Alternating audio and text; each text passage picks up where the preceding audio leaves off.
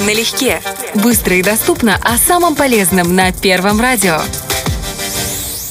Растение алоэ знакомо, пожалуй, всем. Его свежие листья широко используются как в народной, так и в традиционной медицине. А про пользу сока алоэ ходят настоящие легенды. Так в чем же польза этого растения? Сейчас разберемся. Налегке. Алоэ вера обладает бактерицидными свойствами и активно борется со стрептококками, стафилококками, дифтерийной и дизентерийной палочки. Он эффективен при облучении, воспалительных заболеваниях, свежих ранах, ускоряя процесс регенерации. Алоэ действует как иммуномодулятор, способствуя общему оздоровлению организма. Налегке.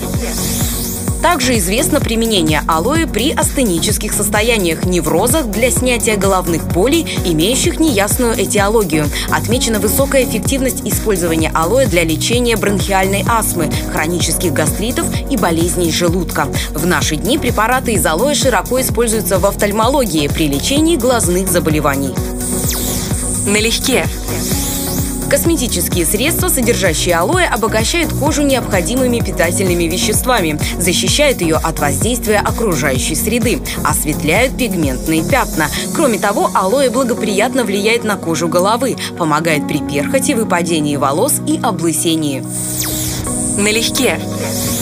Свежий сок алоэ можно получать в домашних условиях. Для этого из наиболее мясистых нижних листьев выжимается сок, который незамедлительно используется по назначению. Но очень важно заранее при любом недуге сперва посоветоваться с врачом.